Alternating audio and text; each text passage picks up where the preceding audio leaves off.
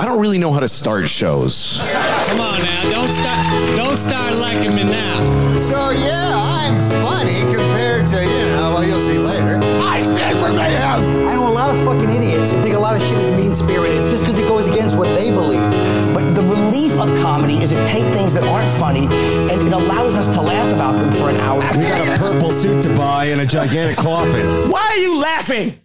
Evening, everybody. Welcome to Why Are You Laughing, a history of comedy podcast. And today, I am pleased to introduce to you the legendary Mel Brooks, one of the uh, greatest, I mean, comedy filmmakers of all, but honestly, one of the most acclaimed filmmakers of all time, really. Um, a, uh, a genuine legend who I'm not, uh, it's interesting um, because I think Mel Brooks' career is kind of a lesson on, um, taking the right path in in comedy or entertainment in general. Um, so we will get into that today. Uh, definitely a more well known figure than uh, Mort Sahl, who we covered a couple weeks ago, and uh, equally or if not more important. So uh, we'll get to Mel in one minute. But first, I want to tell you about blindmike.net because if you're not on there yet, if you're not on Patreon uh, or all the free links, whether it be Apple, Spotify, YouTube, um, then you're not a real, you know, you listen to Why Are You Laughing? You're not a real fan. Yeah, you you're, know? you're also a sucker. You're a coward, is what you are.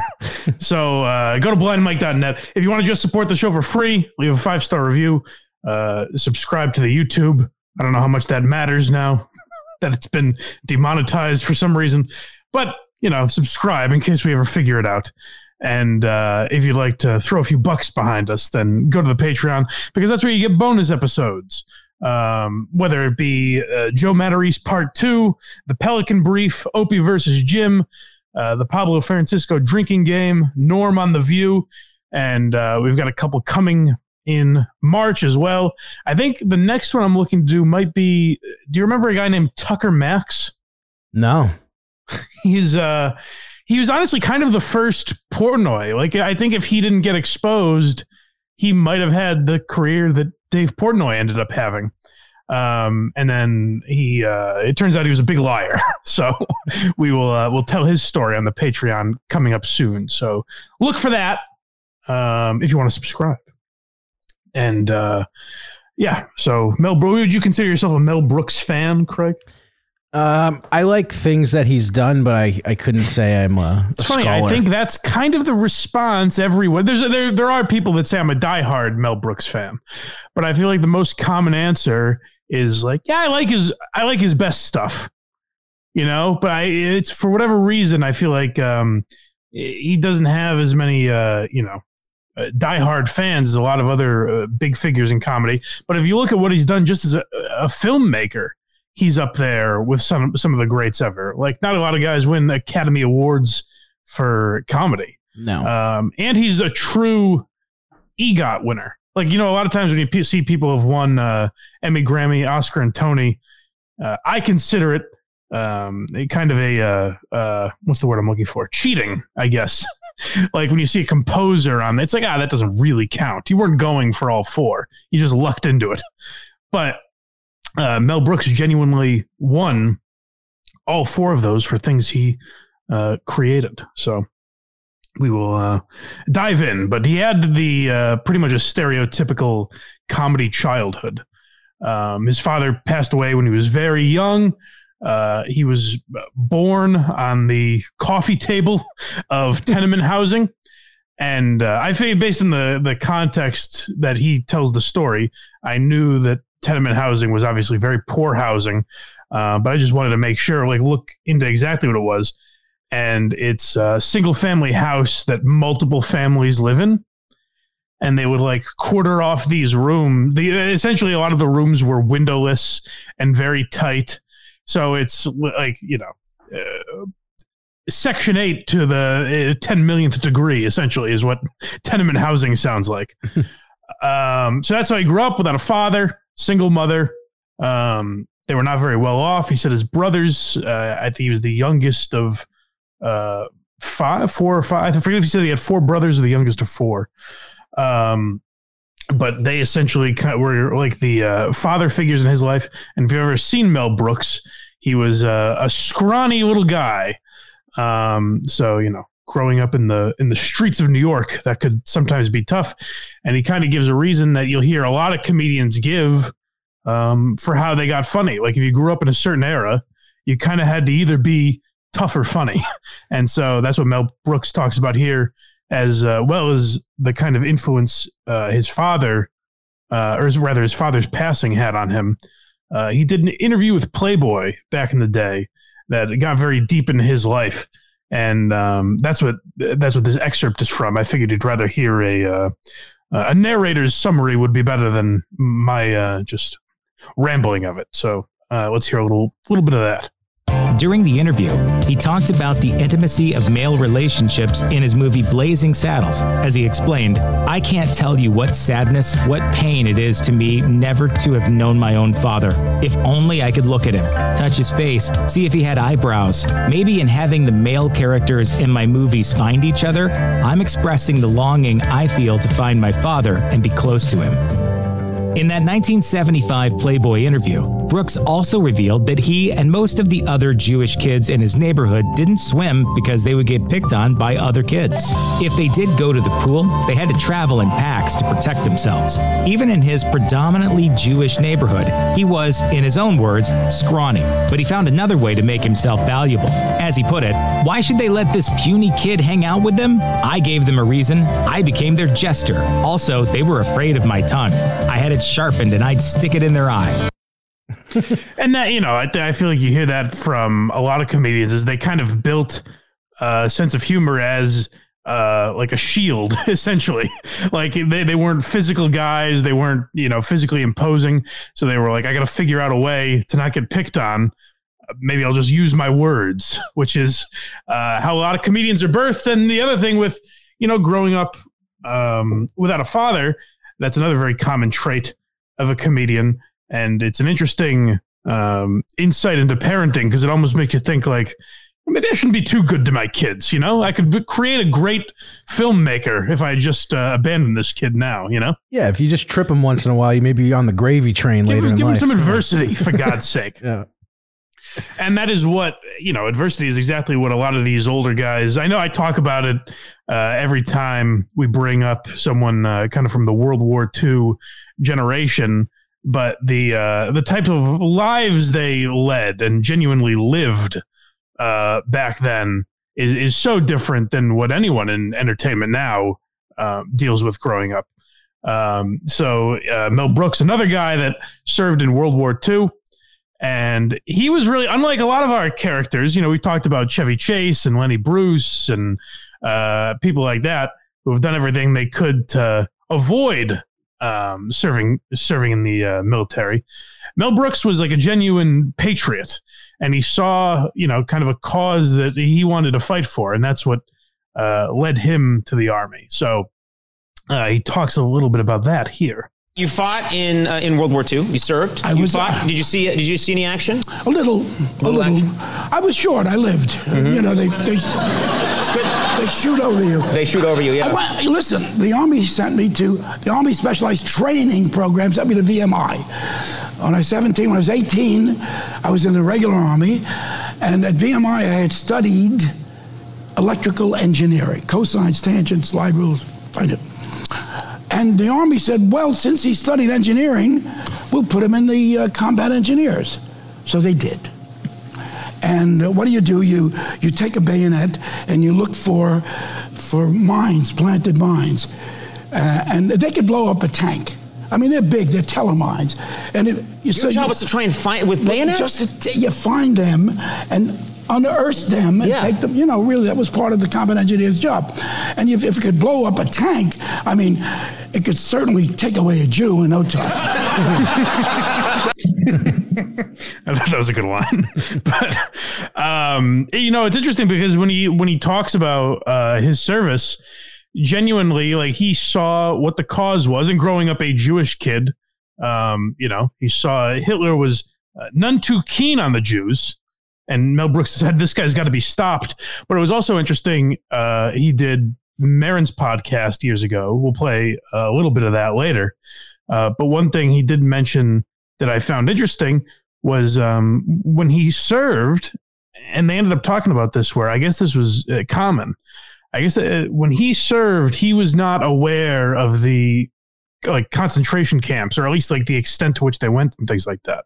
Like a lot of that wasn't found out until years later. Everyone knew Hitler, you know, couldn't be bothered with the Jewish people, but he didn't realize to what extent it went, uh, which I find very interesting and makes sense because news doesn't travel in the same way it does now. You know.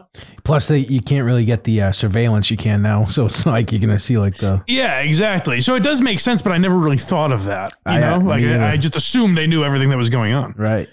Um, but yeah, he he he's like very proud of his service and talks about how he still has his um, you know, his military uh fatigues and all of that. Um, so like uh, you know, a genuine American, and that really influenced his career because there's uh, there's a real theme of his Hitler stuff, um, as well as just history in general. You know, like Blazing Saddles is a western, um, the uh, history of the world. Obviously, like you know, obviously the, it's all parody and satire, but it is influenced by you know some interest in um, eh, you know the country and history and things like that. So, uh, but he, he so his career is again when we talk about these old guys, uh, they all start similarly because they had to figure out they just wanted to be entertainers and they didn't really know how to accomplish that so they had to be you know song and dance men or you know spin plates and juggle or whatever the fuck they had to do to get onto a stage so Mel Brooks, I mean, if you know his career, you know he is interested in music, um, and that started with him being a drummer. Um, so you know he would play uh, drums in different bands and things like that. And uh, one night he had to replace a comic. The comic got sick, and they were like, "Can anyone uh, fill in for him?" And he's like, "Well, I remember his jokes." and so he just went on stage and repeated this guy's act um and then that you know he would do uh like later he would do impressions he did an impression of sinatra and things like that um but here's where i well first of all um his birth name is melvin kaminsky and the reason he went with mel brooks is uh his mother's maiden name is i, I believe it's uh brookman um but he went with brooks because that's what fit on the drum set like he had, but Kaminsky was too long to fit on the drums, so he just had to put something. And he was like, ah, Mel Brooks, I guess, and that just stuck. So Solid name. yeah, yeah, much better than Melvin Kaminsky. Actually, I wonder if we would ever have known the name Melvin Kaminsky. I'm not if he didn't going to it. see that movie. Yeah, right. Um, so uh, I, I find that interesting. The fact that like he kind of started technically in stand up, um, because the little I've watched. I mean, I guess uh, I've watched more than the average person now, just prepping for um, this episode. But you know, you could argue I don't know the full scope of uh, Mel Brooks's uh, what he could have done as a stand up. But like from what I've seen, Mel Brooks uh, strikes me as someone who's conversationally uh, a little schmaltzy. Like he started in the Catskills, and that's very evident. Um, by the way, side note, one thing he mentioned that I found interesting that it never dawned on me before, um, similar to the World War II thing I mentioned. Uh, he talked about like performing in the Catskills, and he's like, you know, obviously, um, they, they only you only perform there in the spring and summer. Like there, there are no performances in the winter, and it, that never dawned on me because I know all these guys go through the Catskills, and I was like, oh, that's right, it's in the Northeast, so it's like a seasonal business. So comedy at one point essentially was seasonal, at least in certain parts of the country. That would be tough. yeah, I can't laugh right now. It's it's too cold. Yeah, right. Yeah, there's no. I can't go see a show because the weather. um, what was I saying? Oh, so Mel Brooks as a stand-up is kind of an interesting lesson to me because, um, eh, to me he comes off like ha- hack is the wrong word, but it's the feeling I have. Does that make sense? Yeah. You know what I mean? Like a little schmaltzy, almost like an old man you'd talk to. You're like, ah, that's kind of funny. But if you're around him too long, you're like, Yeah, yeah, we got it. It's tough to it's tough to be a hack when you're like you're the first. well, that's but it's not what I, I'm just saying. Conversationally, I wouldn't be like, this is the funniest guy ever. Oh yeah, no, definitely. You know what I mean? Right. Yet as a filmmaker, you could absolutely make that argument. So I guess all I'm trying to say is it's interesting. Like if he was dedicated to stand up, if he said, I have to be a stand up comedian, we may not even know who Mel Brooks is. Um, and now, in, because he chose the right path, in my opinion, uh, you know, he's one of the greatest filmmakers of all time, and his movies like still hold up today. Like they're discussed today, uh, years and years later. So, um, oh, the uh, like uh, he got he, basically he always knew. He says that he wanted to be in entertainment, and that I do believe. Like a lot of times when people say shit like that, I think it's kind of revisionist history. But like when you do hear him in interviews, like I said, he's not necessarily my favorite interview to listen to, but you can tell he's an entertainer. Like he's very on. He's always performing. Right. Um, he's an interesting guy. So like he does seem like a guy who genuinely was like, no, I'm not working in the the garment district or whatever. I want to be on stage. You know. Yeah, this doesn't get me going. Yeah. Sick So- dress. So uh, basically, Mel is a guy that what I what I have learned um, in in prepping for this episode is essentially Mel Brooks' career is a lesson in persistence because basically he hung around. He would hang around guys like um, Sid Caesar, who was one of his uh, biggest influences and um, biggest, uh, uh, you know, had so, probably the biggest impact on Mel Brooks' career. Um, he would kind of just always be around. Like they, you know, these guys would be at certain clubs and things, and Mel didn't necessarily have a reason to be there, but he would make sure he was there to kind of build a relationship with these guys. And eventually, one day, Sid Caesar was like, "All right, do you want to jump?" He's like, "Yeah, sure." Why not? Um, so we'll get more into that in a minute. But what uh, clip wise, where are we at? Hitler. Yeah, so like I said, Hitler uh, largely influenced his career, and he talks about that a little bit. One day, the commissary was crowded. We only had 20 minutes to eat. I took my general step. We're dressed up. I am, I swear, I'm not making this up. Let me see. I want to get my comb so I can prove it. Yes. This proves it. I went out like this as Hitler.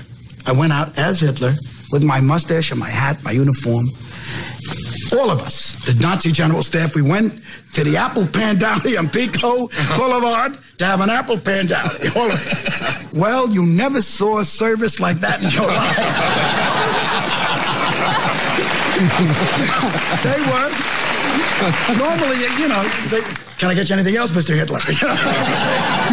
or water, Mr. Hitler? I mean, I mean, we were in and out of there in about 10 seconds. I mean, but we really, we really. You get canceled for saying that now. Can I get you anything else, Mr. Hitler? uh, Mel Brooks is also a guy. I, always thought this about Letterman too. He seems better as an old man. Like he he fits better as an old man for some oh reason. yeah, he was built to be an old man. Yeah, like he was supposed to be. Looking at him young is weird. Maybe that's just because I know him as an old man. I think but he just feels right as an old guy. Oh, for sure. And he's 96 right now. Just, Yeah, just old as hell. yeah. Um, but yeah, he, he talked about Hitler, and it's not. It wasn't even necessarily a thing like growing up as a Jewish kid uh, during World War II. He said he was more fascinated, and like like he talked about there, like the power and how one man could influence that great a scope of the world. You know, like how one guy being uh, charismatic and influential, like genuinely changed the course of time, and that really fascinated him. So um, he he would kind of use that in uh, different ways in in his works throughout his career. Uh, all right, let's let's move on from Hitler into some lighter stuff here. You got Carl Reiner and the 2,000 year old man. Yeah, so Carl Reiner is. Gen- he, here's one thing I liked learning about Mel Brooks is he seems like, and this is probably true of old Hollywood in general, much more so than now. But Mel Brooks built like genuine, very long lasting friendships. Um, and Carl Reiner is probably the most prominent of those. Um, but Sid Caesar, he was friends with until he died. Um, his wife, his well, second wife, um, but uh, uh, is Anne Bancroft. He was with for um, forty years, I think, until she died. Um, so he he genuinely built these like long standing relationships in Hollywood. And you know now because there's so much money involved and things like that, I don't feel like you see that. But the nice thing about old Hollywood and why people like going back to watch, you know, old Carsons and the Dean Martin roasts and shit like that is because you got the vibe that it was a tight knit community. Right, they're friends. And now that doesn't exist just because of the internet, essentially. Like now there are very famous people uh, that have never even had to go into Hollywood, you know, Oh, yeah. just made a TikTok and g- gained, you know, 10 million followers. Right, you go back then, like you take the biggest actors, and you know they're hanging out a few times a year at least. You know, Because they kind of have to. Yeah. right? And, th- Yeah. and now you could take the two most famous. I don't even know who the hell that would be right now, but you, they probably never even seen each other. Yeah, I mean, The Rock and Leo were certain. I've certainly never been in a movie together. I don't know if they hang out a right, lot, but right, exactly. um, uh, yeah. So uh, I, I lost track of where we are. Get me back on track here. Uh, Carl Reiner and Oh, that's right. yeah. So one of his most famous um, bits, or one of the things he's most known for, and that's even hard to say because he has so many monstrous hits. Um, uh, but something he's very well known for, and still will do. Um, like I found a clip of him doing this at uh, like on the uh, Emmys or Oscars in uh, 2014. Um, so they they kept this up for a very long time. But this is Carl Reiner talking about them coming up with the 2,000 year old man bit. When he was about 21 years old, I was about 25. He was a friend of Sid Caesar's, not working on the show. And he came to visit once. And the first day I was there, this man stands up and he starts to uh, say he was a, uh, a, a pirate, a Jewish pirate. and I'll never forget the first lines. He says, You know, he says, I can't set sail anymore. I can't afford to set sail. He says, You know what they're charging for sailcloth? Four dollars an- a yard. I can't afford to pillage and rape anymore. the first words I heard from him. And then Those first words out of Mel Brooks' mouth. Yes. And the following day I came in, there was a program called We the People Speak. And I said, that's a good program to satirize. And I, I said to Mel, here's a man who was actually at the scene of the crucifixion 2,000 years ago. Is that true, sir? And he went, oh boy. I says, you knew Jesus? He says, thin lad, all right? He walked around with 12 other guys, sandals they wore. He says, they came into the store all the time, asked for water. I gave it to them. They were nice guys, never bought anything.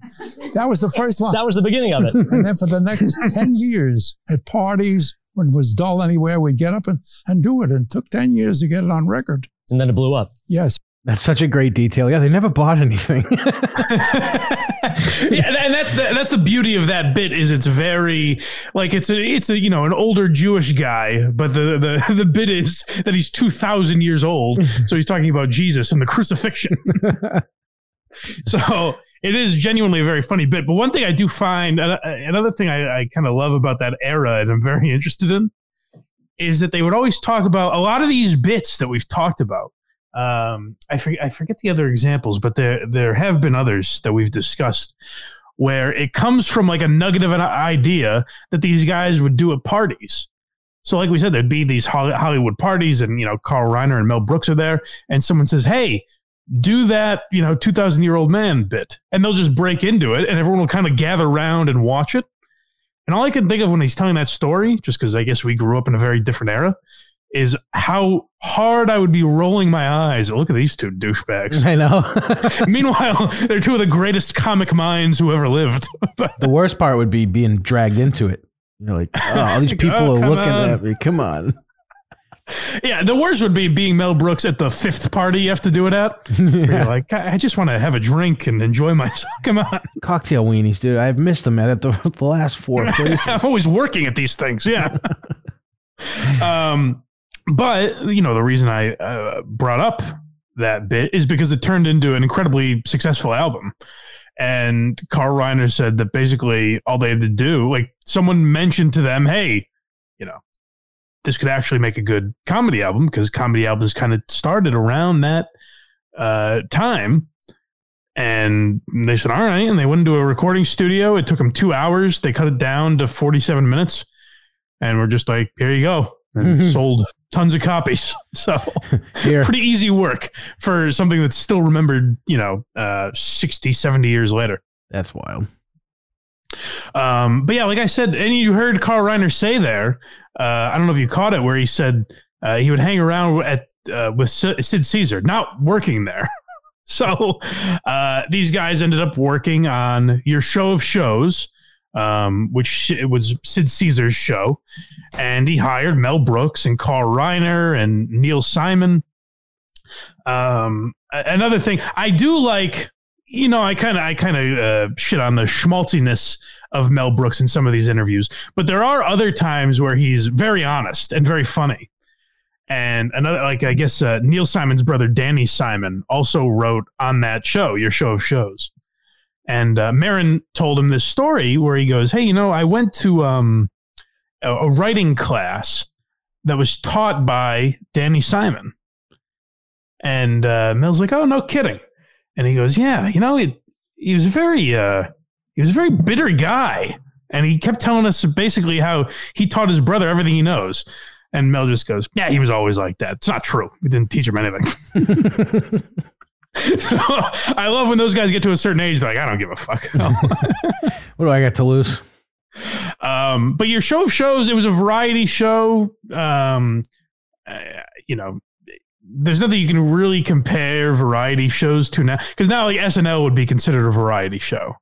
Um, but back then they were this big production. Uh, but by all accounts, your show of shows was very innovative and kind of cutting edge uh, for that time, for the 50s. And like I said, they had these great writers. I think Woody Allen wrote on it towards the tail end. And there are a lot of parallels um, between uh, Woody Allen and Mel Brooks. And I thought Mel Brooks had a great description of it where he said essentially what he said boils down to like Mel was um, very macro and Woody was very micro in the topics they chose. Like essentially Mel was like I covered um, big, you know, big world. I covered space and westerns and you know Hollywood and all these big big topics whereas Woody would kind of examine like the inner workings of one individual man. And so they were these kind for like young Jewish kids, like it would be those two guys became like the you know, the go-to names or faces for what was considered Jewish comedy. Um, and they're very different guys. There are similarities that you can kind of see, well, for I think the best example might be that you can tell like Larry David was definitely influenced by both guys in For- different ways. For sure. Um, but like, uh, yeah, there are uh, major differences too, and I think, like I said, Larry David probably a fan of both, but I think generally speaking, you kind of gravitated towards one or the other, Woody Allen or Mel Brooks, uh, because they are so different, in my opinion. Uh, all right, what's next? More on Carl and Mel. Oh, let's hear it. If you have one good friend, you're lucky. And I have one good friend. I call him my best friend. My life is, is fuller because I've had Mel in my life. If he doesn't come over, I don't know what to do with myself. He comes over every night. We love movies. And we said any movie that has three or four lines in it, and we hear those, we know we're in for a good time. The lines are lock all the doors, secure the perimeter, and let nobody in and out, and get some rest. He became an entity, and that entity wrote some of the best and most memorable movies of all times. I mean, to this day, farting is okay because he wrote a movie called uh, Blazing Saddles. Yeah, that is a thing. Like uh, that you can kind of credit Mel Brooks for is a lot of the silliness um, that is you know very very common now and through the last uh, probably forty years or so. But uh, before that, you wouldn't get stuff like that. Like there wouldn't be you know sort of crass humor. And Mel's not the only one that paved the way for that, obviously, um, but he was one uh, that did pave the way for parody and just mocking things that we otherwise would have taken seriously. Um, and I mean, the big example would be Hitler, which uh, I think we'll talk a little bit about when we talk about the producers. Uh, but the main reason I, I liked that clip is that uh, I think their their friendship is really like nice to hear about. Yeah. because like it, it seems very genuine, and like I said, it was kind of nice to see Mel Brooks seems like a, a genuine guy who built these relationships that lasted.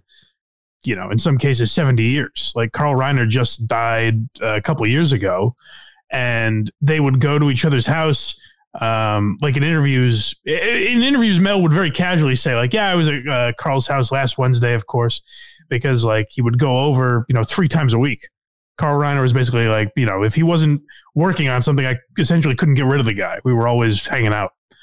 Um, whereas now, like, there's these people that are kind of marketed together, and we think like we're we're sold that they are best pals, when in reality, it's like a working relationship. So it's just like it's nice when you see them uh, uh, come through as reality once in a while. You know, Especially when they get canceled, you're like, I, I'm not friends with that guy. That's just it would have been interesting if Mel Brooks ever got canceled or Carl Reiner. See if they stuck with each Yeah, other. yeah. 'Cause- I never really knew the guy. You know, we worked together. yeah, Carl Reiner deletes his Instagram. Yeah, Carl Reiner's like, no, I wasn't just the straight man and the two thousand year old man. I genuinely didn't understand it. That's why I kept asking all those questions. It's like this isn't very fair. Um, yeah, but the next clips is the producers. All right, let's uh, hear a little bit about it because I I also didn't know. Um, essentially, my introduction to the producers was the season of Curb Your Enthusiasm where uh, Larry David uh, is playing Max Bialystock. Yes. So before that, I, I wasn't too familiar. I didn't realize how um, uh, impactful the producers was. Um, but let's hear about it. I was doing a show, and uh, the producer of the show, Broadway show, said, uh, "Look, uh, they, they, they want to release. So what are you? What are we doing next? What are we doing next? Uh, well, well, give me a title." I said, "We're doing a musical called Springtime for Hitler. Tell him that." He said, I, I, can't, I can't tell him that. I said, You tell him that. We're doing Springtime for Hitler. So Ed Padula was the producer. He was a little worried. He said, Okay. He said, We're doing Springtime for Hitler next. And they said, Who's in it? They said, Well, well we're not sure. You know, we just. We right past them, eh? We just gave them the title, you know. Yeah. And then about a year later, I said, What a wonderful title Springtime for Hitler. Now, if I can uh, get some idea underneath that, you know, a story or something, I would be very happy. So I thought, I said, well, let me see, Springtime for Hitler, if it is a show, it's probably the worst show ever and in the worst possible taste. And I worked back from that. And I thought of uh, a Broadway producer, and then I, I thought of a, you know, the Gene Wilder character, Leo Bloom, and, and from there on it was uh, fun and easy. So I never, I, I really never thought of uh, the producers as a, a film that was kind of um, striking back against Hitler, but they, he got a lot of pushback for that, and you know, people and. there's still plenty of stuff like this today, but people were like, "Hey, you can't satirize Hitler." And Mel Brooks would say, and you know, a lot of the, the innovative guys of this time um, were pretty pretty unanimous on this and Mel Brooks was one of one of the um, uh, kind of one of the leaders of the charge that said like, hey, if you if you debate Hitler, then you're just as bad as him because you're kind of giving his points credence. You're saying, hey. You know, we're having a back and forth here. We're debating whether or not you're correct by slaughtering an entire race of people. He said, what you do is you make fun of him. You just make him seem silly. And then people are less likely to buy into his horse shit. And that's something I feel like we've kind of forgotten now. Well, You it, know, it was as late as the 90s, as we found out. Yeah, I mean, well, like I always say, these guys, um, these guys blazed a trail that we have been continuously dragging brush back over for the last twenty years or so. You know, it's weird because when you know Mel Brooks is a, an older man now, um, when he does pass away, uh, there will be all sorts of tributes that say how he was a trailblazer, he was an innovative guy, he paved the way for so many people. And then the next time there's a parody of something out there that we deem offensive, we will jump on that person and you know try to ruin them and have it taken down. Crucify them immediately. Yeah, so we he's he's a trailblazer to an extent. It didn't sink in with any of us really, but Uh, next, we got Dustin Hoffman. Uh, oh yeah, this is a little more from the producers. I didn't. Uh, I, I had never heard this. You hear a lot about guys like big names that turned down movies that became big, uh, but this is interesting because it's more about a guy who was a uh, no name playing a minor part that became Dustin Hoffman. You wanted Dustin Hoffman in the producers. Dust, yeah, Dustin Hoffman was going to play Franz Liebkind, the crazy German with the helmet playwright.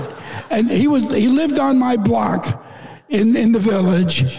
And, and I'd seen him in a couple of things, and I knew he was incredibly talented, and I wanted him to play the Nazi. And I, I read the script over the telephone to him, and he said, I'll do it. And I said, okay, it's a done deal. You are Franz Liebkind in the producers. Okay. Uh, three months later, uh, I hear pebbles against my window at like one in the morning. pebbles. And I, I said, What is this, Cyrano? Who am I, Roxanne? What, you know, what's going on? And it's, I open the window, it's Dustin. And he's a little drunk, and he's in the street. I say, Dustin, you live a couple of houses up the block. And he said, I have great news. Maybe not for you.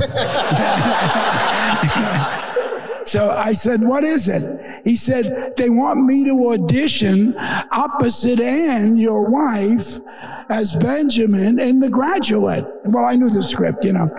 I said, Go, go to Hollywood. You're a mutt. I'm not worried. The minute they see you on film, they'll say, oh, This is ridiculous, you know. it's very, just very. I thought it was just very funny to be like, I'm actually gonna play your wife's love interest and become one of the biggest stars of my generation. Thanks for the offer, but I like how they're like, he's like, yeah, you know, they're, they're not going to see much. yeah, big deal. Um, so uh, what's interesting too, he mentioned his wife Anne Bancroft. Um, he was married. He did get married very young and uh, divorced fairly early.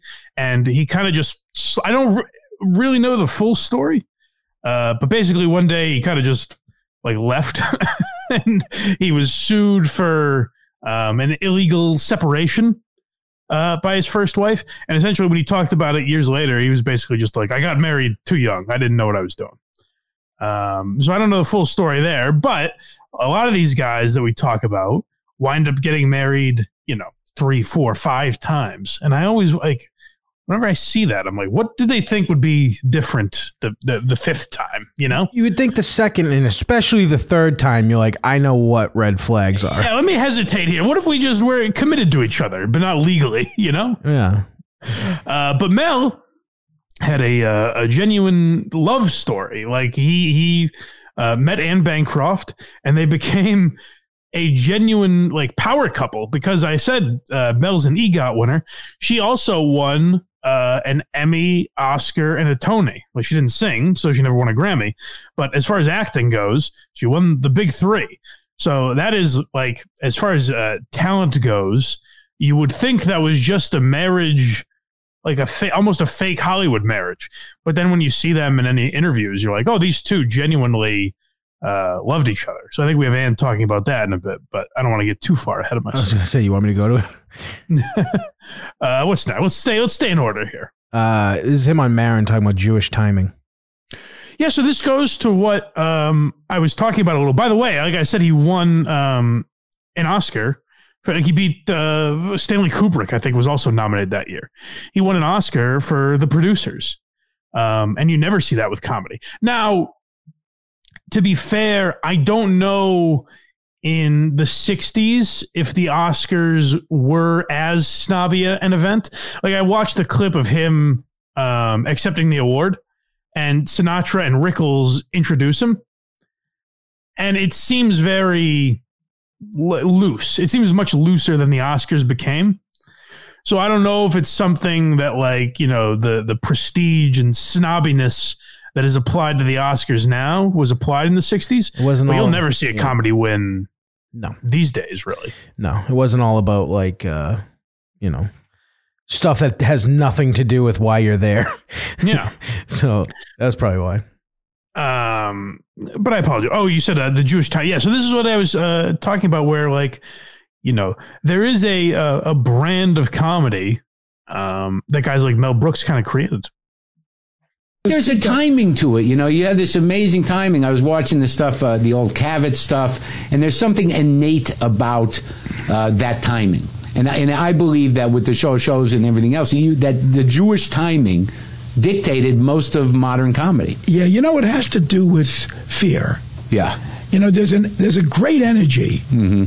that fear can create. Yeah. You know, is that is that guy coming for me? Is that you know? Is that a is that a fucking swastika? What am I, you know? There's a like fear. It's it's always lurking. Yeah, yeah, So there- I mean, and it creates it, it creates a, a pizzazz, an energy. You know, You know, It's a fight, panic. fight or flight Yeah, is right yeah. there for every Jew. You know? Yeah, yeah, and there's also that sort of uh, you know being funny is sort of an acceptable way of being hostile, right? Which I, I think is helpful, right? But it, That's very true of Maron's comedy, but uh, but yeah, I think I think there's a lot to that. Like, um, eh, you know, that in some ways we've kind of forgotten, in many ways we haven't. But I, I what I find most interesting about that is guys like Mel Brooks, Woody Allen, uh, Mort Sahl, who we talked about. These guys kind of had to figure that out on their own and pave the way. Now, if you examine a comedian, it's like, oh yeah, psychologically they're doing that, but they might not even realize it because guys like Mel Brooks kind of created um, a formula for them, like a template that they could kind of work on. And that's what I find most interesting about these guys uh, that were very early on in like the the modern comedy landscape. Um, but uh, you know, like I said, like I said with his stuff about Hitler, is like that's where a lot of comedy comes from. And I think when you're examining uh, jokes, that is something people should take more into consideration. Is like, um, you know, Ari Shaffir uh, actually says this a lot, and I think it's a, a great point. That it's like um, people will say to a comedian, like, "Don't you know that that's a, a, a sensitive topic?" And it's like, oh, well, I'm making a joke about it. So I am actually fully aware of how sensitive it is. I'm bringing it up because I know how hurtful it would be to bring it up, you know? Like I'm using it because uh, I am aware of how awful it is. That's the only reason I'm even mentioning it. You know, there's a reason Mel Brooks wasn't fixated on uh, like a mean, you know, diner owner who who ran a tight ship and was mean to his employees. He focused on Hitler because he was aware how sensitive a topic it was. You know, Right. uh, I think the next the uh, the other Maron clip we have is him talking about Sid Caesar, right? Correct. Yeah. So this is another uh, another one of his very influential relationships that he had. I was backstage at the Copa. Yeah. And Sid said, you know, we get along. We we we hang out. We're funny. He said, uh, they, this guy Max Liebman is coming to me. There's some. There's a show called the Admiral Broadway Revue. Yeah. It's going to be on on a thing called television. I said wrestling. Yeah. He said no. It's actually Is that all that was on television initially? no. There was Milton Berle. Milton Berle. Milton Berle and wrestling. and wrestling. that was all that was on. And Sid said, "I'll give you forty bucks a week." Yeah. I said, "Great." Yeah. He says, "Just write whatever comes into your head. Write write jokes. Give me the mo- give me the monologues. I have to do them. You know." And I did. And we hung out together. It was a pleasure. You know. But was that a decision for you? Did you realize at some point, like, this stand up shit's not for me? Like, you know, I'm not, you know, I don't want to be stuck in this You lounge know- act life. No, I put it on the side. I knew I was going to come back to it. Yeah. But I said, I said, Melvin, yes. I always talk to my. I said, this guy's better. This guy's really good. This guy may be a genius. Yeah. And you know, and so uh, it was a pleasure to write for him. And uh, uh, there's an interview the three of them, uh, Carl Reiner, Mel Brooks, and Sid Caesar, did with Larry King, and you can tell they're genuine friends. And then uh, one of the, I think it was like a Conan appearance or something I watched with Mel Brooks, where uh, he was talking about Sid Caesar, and this was at the end of uh, Sid's life, and he was 91 years old, and he suffered from I don't know if he had like dementia or Alzheimer's or something like that, but he was he was not mentally all there. But Mel was talking about going. He's like, yeah, I go to uh, visit him uh, every Friday, every Friday afternoon, and like he, like I said, he's not quite all there. But like he said, if I bring up certain things about the old days, you see him kind of snap into like the old Sid Caesar. And so I- stuff like that was just nice. To, that's my main takeaway from examining Mel Brooks was he seems like a genuinely nice man, which I really liked about him. I do like. uh It's such a flex to be like, I was backstage at the Copa. Oh well, that's what I meant. I meant to say. Uh, actually, it's not. I don't think. I mean, in a way, it is, but I took it more as a lesson on persistence because, like, Mel had no reason to be at a lot of these things. he was just he was persistent. And like, I'm going to be around this and kind of will myself into existence in their inner circle. It worked And out. so that's kind of what that resulted in is Sid Caesar like seeing him eventually realizing he's funny and being like, "Hey, do you want to, you know, get will you write for me?" Got it. Because I was, uh, I'm always like, uh, like Rickles used to perform there all the time, and like all this stuff, and people always talk about it, and then um, it's just, it was like the Studio 54, but way back. Yeah. Well, Mel just weaseled his way in and then eventually belonged there. But I'm gonna get this jacket on my own. yeah. Um, next we got uh, Get Smart. Yeah, so um basically like Mel's early career was not necessarily considered successful. Like I said, he won the Oscar for the producers, um, but financially, I guess uh, by whatever it was expected to do, it was kind of disappointing. Um, and then he did a movie called Twelve Chairs that he shot in uh, Yugoslavia, and uh, that was a box office bust as well. And Mel says Twelve Chairs. He thinks um, I forget exactly how he phrased it. Not the best movie, but like the most fun or the most he enjoyed making. him. It was something to that effect. Like that was one of his favorite movies, even though um, financially it didn't necessarily do that well. But he did uh, have his, you know, kind of foothold in TV with Get Smart, which became an institution. Yeah, uh, The Rock ended up right. Oh no, uh, Steve Carell. Steve Carell. I don't know if there was another one made. yeah, the, I think The Rock was at the end of that movie. Oh. It's not Well, let's There uh, skip forward to uh, Get Smart. Now, how much pressure was there in, in the wake of all the James Bond films to come up with a parody about spies? You know, there Pause was one also the second. man from Uncle. Uh, Mel does a terrific job answering. What a horrible question. He's like, hmm. Why would there be pressure? Someone better make a parody of a spy movie. I've had it up to here with the lack of spy parodies. yeah, they retired parodies when like The Godfather came out. He's like, I can't do it. But nonetheless, I found Mel's answer interesting, so let's hear it. and that that was uh, a great one to satirize. They took themselves very, very, very seriously. And then there was Cosby, and you know had done had, had done an I Spy- Spy I Spy. thing, and so these spy things between the James Bond, between I Spy and a Man from Uncle and, and James, we were flooded. We were flooded with spy junk.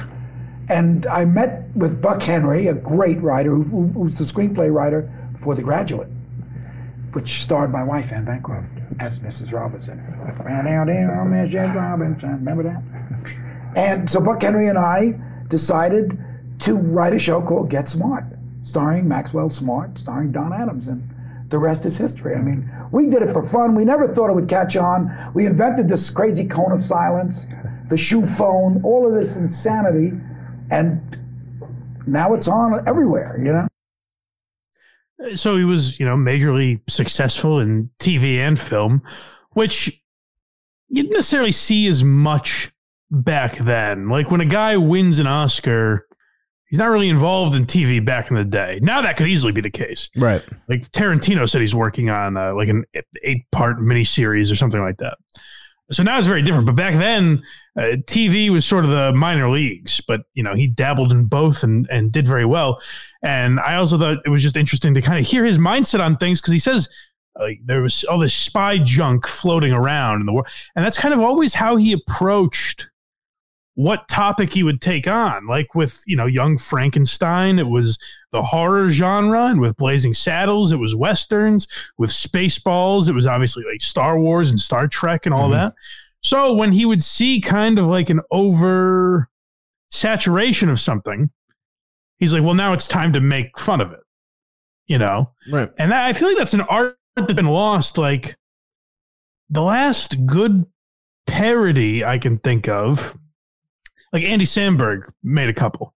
Like I think Pop Star is one of the most underrated movies um, uh, of the last you know twenty years. Um, so Andy Samberg's made like good parodies, and like Walk Hard was a great one. Um, like obviously scary movie back in the day. Um, but I feel like you don't get a lot of that now for some reason, which is odd because there's so much to parody. I was just gonna say one that came out recently, but I don't think it was that recently. Is uh, Tucker and Dale versus Evil? It's about uh, not familiar. It's a parody about like kids going uh, in the woods on a camping trip and having like psycho locals kill them. But it's Yeah. but it's has- all it's all by accident. It's a very funny movie. Well, even including Pop Star, like that did horribly. I think I, I remember I wanted to see it in theaters, and I think it was only in theaters for like two weeks or something. Jeez, that's not good. Like, it did not make a lot of money, but it's a hilarious movie. And for whatever reason, like uh, parodies, there's not been a parody that resonates. Maybe because it's kind of turned into people doing it in the form of sketches on like TikTok and Instagram. Yeah, um, but as far as films go, and I mean, this is also an argument for what comedy film has become in general. Um, it doesn't really exist anymore. Great comedy films, but No, it's been like Super Bad was the last great one. yeah, I mean, there's others you could argue that were very good. It's been Um, very good, maybe, but like great. Like Super Bad, I would consider a great comedy. at least that uh, connected with the public, you know, Right. like that everyone went and saw. But it's because this the kind of sad thing is, um, like I heard I heard uh, Matt Damon talk about this a little while back, um, where basically like DVD sales kind of or the you know the the the uh, invention of streaming and lack of DVD sales kind of killed comedy because what would happen with a comedy like take Office Space uh, is probably the best example I could think of, where Office Space made no money. No one saw Office Space in theaters. None. But then for whatever reason, it caught on in DVD sales, and now it's a you know cult class. So it's a classic comedy from the late '90s. Um, so studios knew that even if a, a movie flop, if a comedy flopped in theaters, there's a chance they make it up in DVD sales, and now that doesn't exist. Yeah. Like if a movie flops in theaters, Netflix isn't going to pay a shit ton for it. I heard. You know? uh, I Why heard, would they? Yeah, and exactly. I heard Matt Damon actually talking about this not too long ago, and why That's like. what I he- said. oh, is that what you? Okay, sorry. Yeah. But yeah, like Someone clip that for me, please. please clip it. Uh, Craig, on the ball as usual. sorry, I'm just getting my clips in order. I said. Um, but yeah, anyways, we were uh, uh, derailed there, so that, that gets gets us back on track, I suppose. uh, Gene Wilder. Another uh, another great relationship he had for a long time, although this was more uh, more of a business relationship that they had. Like, um, I saw an interview where Gene said like yeah, they were they didn't necessarily have a personal relationship where they uh, were out uh, doing bits together at parties, like him and Carl. Um, but this is an interesting story from working with him on Young Frankenstein. Mel says it's the only time uh, he was wrong about something, essentially. Uh, I, I want to ask you about Young Frankenstein, which is easily uh, one of the funniest movies ever made. And you co-wrote you co-wrote this you co-wrote this film, uh, and and Mel Brooks directed the movie. And uh, I only found out much later on that my favorite scene in the whole movie, and I think for many people their favorite scene, is when Dr. Frankenstein, you do the number, the tap, the tap dance number, putting on the Ritz with the monster, and it's so insane and so absurd. And I only realized later on, I guess, that that was your idea, and Mel Brooks didn't want to do it. Is that right? No, uh, I would write all day, and then he'd come over after dinner and look at, yeah, yeah, yeah, yeah, yeah. Okay, now we need a villain. The Burgermeister isn't a good enough villain. We need a right. real villain, and so on and so on. And one night he came over and he looks at the pages and he says, "You tap dance to Irving Berlin right, right. in top hat and tails with the monster. Right, right. He said, Are you crazy? It's frivolous. Right, right. And uh, I started to argue, and then I argued for about 20 minutes till I was at least red in the face. I think it may have been blue. And all of a sudden, he says, Okay, it's in. And I said, Well, why did you put me through this? Right. He said, Because I wasn't sure if it was right or not. And if you didn't argue for it, I knew it would be wrong. But if you really argued, I knew it was right. Uh, Those are the type of the s- stories you hear about, like the the true geniuses. like, Right. I would never think I'm going to put this guy through some mental gymnastics and see if he pushes back on me. He's the Bill Belichick of directors. yeah. If I'm ever like, what the fuck are you talking about? I mean it. I'm not testing you. so yeah, that just I thought that like spoke very well to Mel's kind of decision making because at first when you're hearing that story, you're like, why would a guy like Mel be that closed minded? Like you're making a movie called Young Frankenstein. You know, you're going to be that narrow minded on something. But then he realized, like, hey, if this is something Gene really wants to do, we're going to keep it in because I trust him. Um, but if he's not passionate about it, I want it out. You know. Right. Um, so you know the the mark of a great filmmaker, Mel. You've passed my test. He's honored. I think uh, I think this next next one is about something he actually did end up taking out, right? uh, Blazing Saddles. Yes, sir. We were talking about Blazing Saddles. That movie, I really think, in a lot of ways, changed the game. That's how it felt to me when I when I watched it at the time. Uh, it- everyone thought it's the funniest movie we've ever seen uh, when that movie came out. Was anything cut from that film? I mean, it really took everything to the edge. Did you take any I scenes did, out? you know, I, I was very brave. I had Final Cut, so the studio actually legally couldn't trim it. They couldn't cut anything. But I had filmed something, and when I saw it, I got scared. I got really got scared, and I said, "I'm going to take that little scene out." It was the scene in which Madeline Kahn is in her dressing room with Cleavon Little, mm-hmm. And after they eat Schnitzengruben, she she blows out the candles and she says in her German accent, "Oh, is it true? Is it true what they say about you people? How well you're built? Is it true? Is it true? Ah, ah, ah, ah, it's all in the dark now. Ah." And he said, and Cleavon says, I hate to disillusion you, man, but you're sucking on my arm. and uh, on Maron, he said he told the same story, but he said that he's like, now I would have kept it in. Um, which I find interesting because he, he was Of all the things in that movie. Well, it's interesting because it's like it tells you just how the goalposts have changed. We talk about like, oh my god, you know, um, th- we can never get away with this now, but it's like we also do get away with so much more. Like a sex joke, you can hear a joke like that on terrestrial radio, probably. You know, right.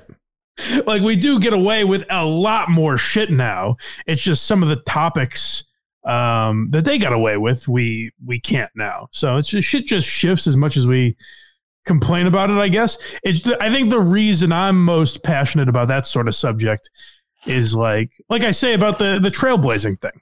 It's like why were we allowed to and now we're not. you know, progress should be like now we're allowed to do all of it. We see the error of our ways previously. You know, Um, or if you don't like it, don't see it. Like that simple. Well, so that's the interesting thing about Blazing Saddles and how that's held up. Because, like you said, if you watch Blazing Saddles, you, that might be the least offensive thing in the film, the thing Mel took out. Um, because uh, it got a, uh disclaimer. This was a big story uh, a year or two ago. Yeah, it was not long ago.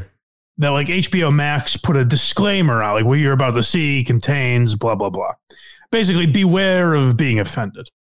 And I remember that was a big story because a lot of um, a lot of like anti cancel culture guys were like, "Fuck this, man," and I was like, "No, no, no, no, no.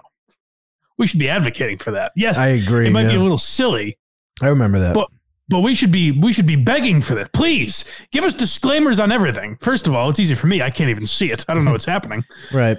But if if all you have to sit through is a six second uh, you know, frame that says, "Hey, this contains uh, language and you know topics you might not like." Hey, this contains funny stuff.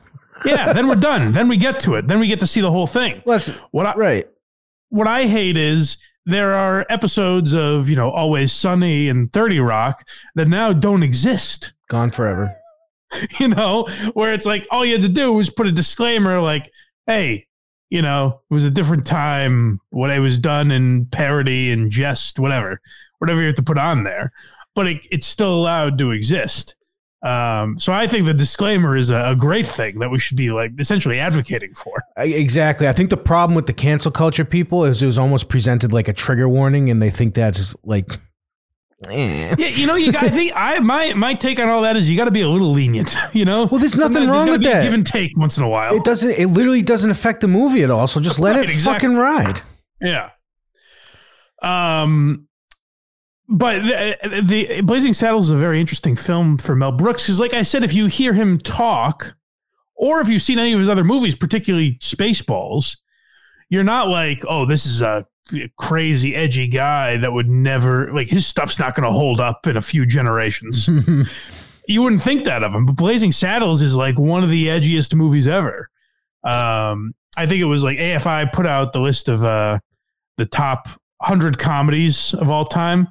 Um, I think this was years ago, but at, at the time at least.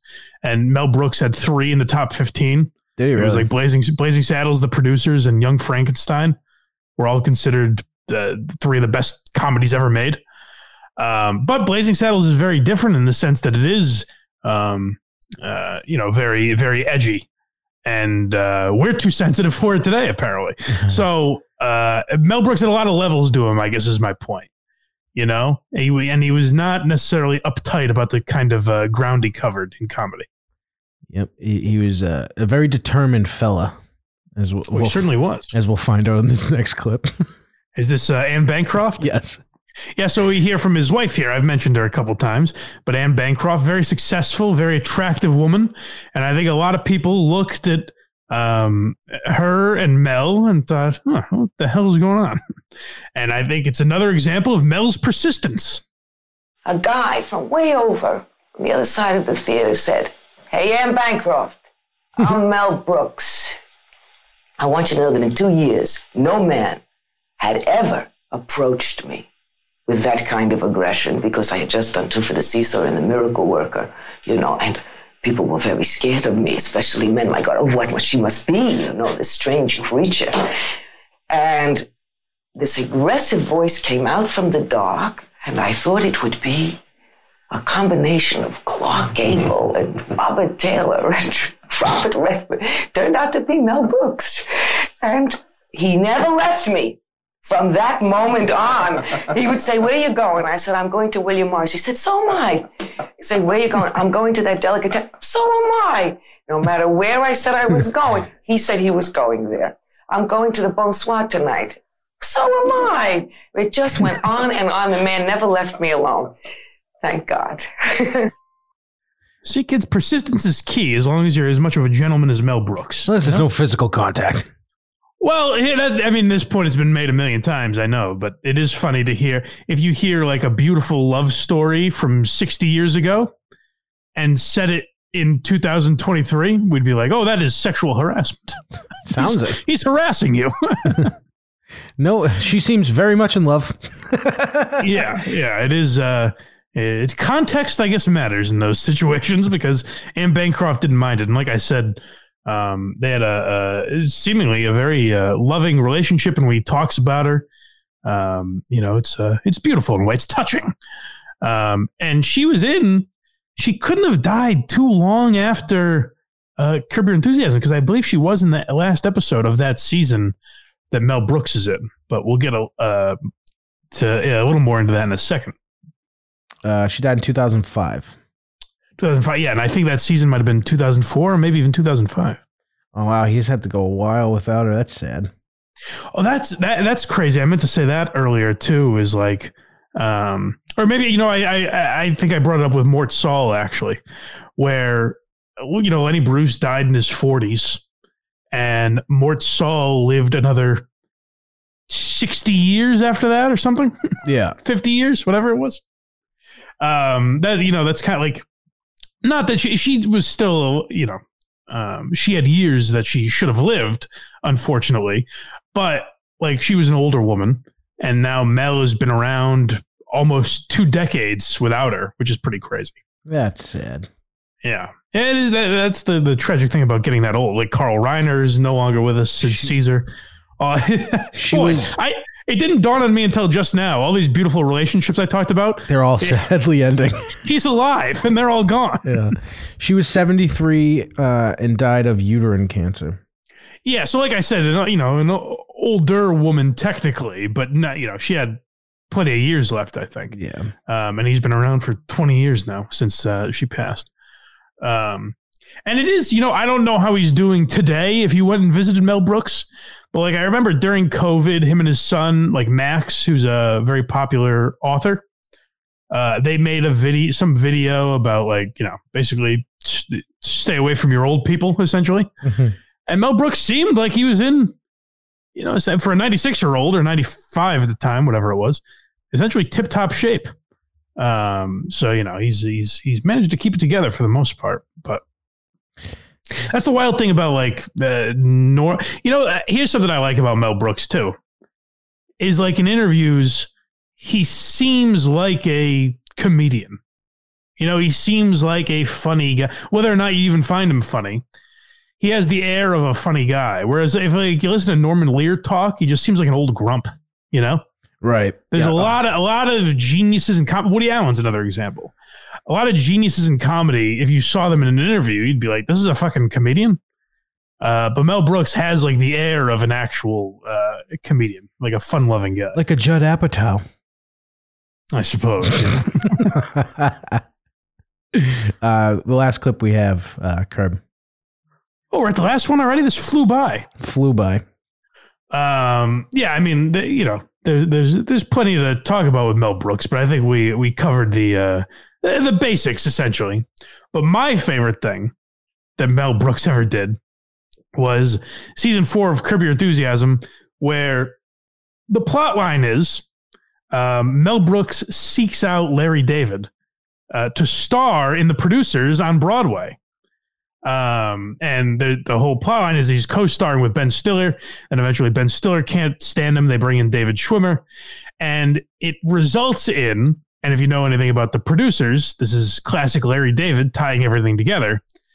The end of the season shows that Mel Brooks wanted to make it a bomb so he could stop doing the producers.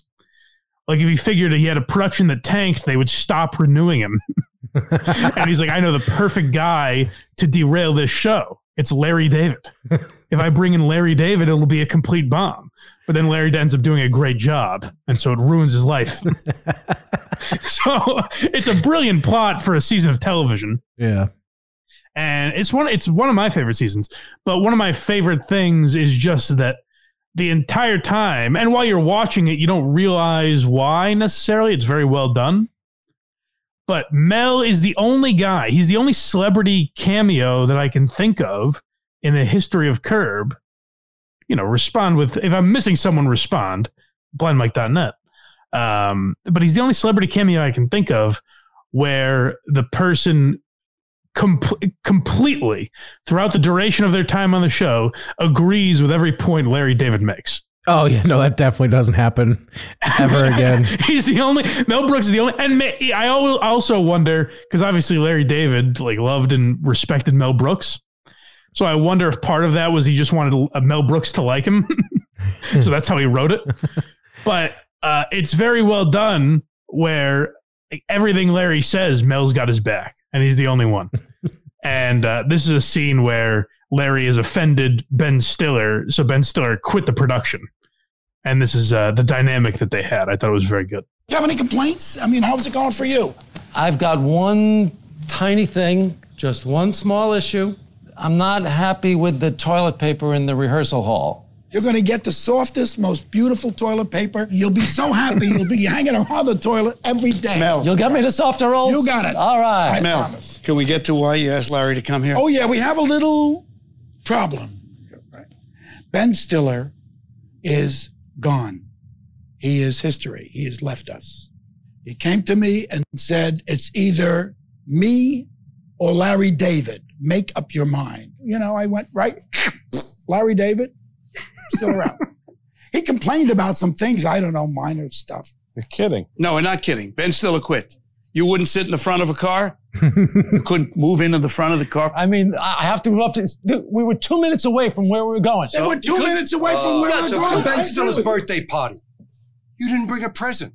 He said no gifts. They always say no gift, but oh. everybody brings a gift. Oh, so so the, you're you're at the show. You won't shake his hand. I happen to have a small phobia about shaking people's hands So I have snot on it. That's all. It's a small thing. It's a small You didn't little blame phobia. him? And at the birthday party, everybody sang happy I birthday. I don't like but the you. happy birthday song. I don't sing the happy birthday He never song. sings the happy He doesn't. birthday. Larry, you I were- don't like it either. I hate the happy birthday song. It's a trite, cliche song.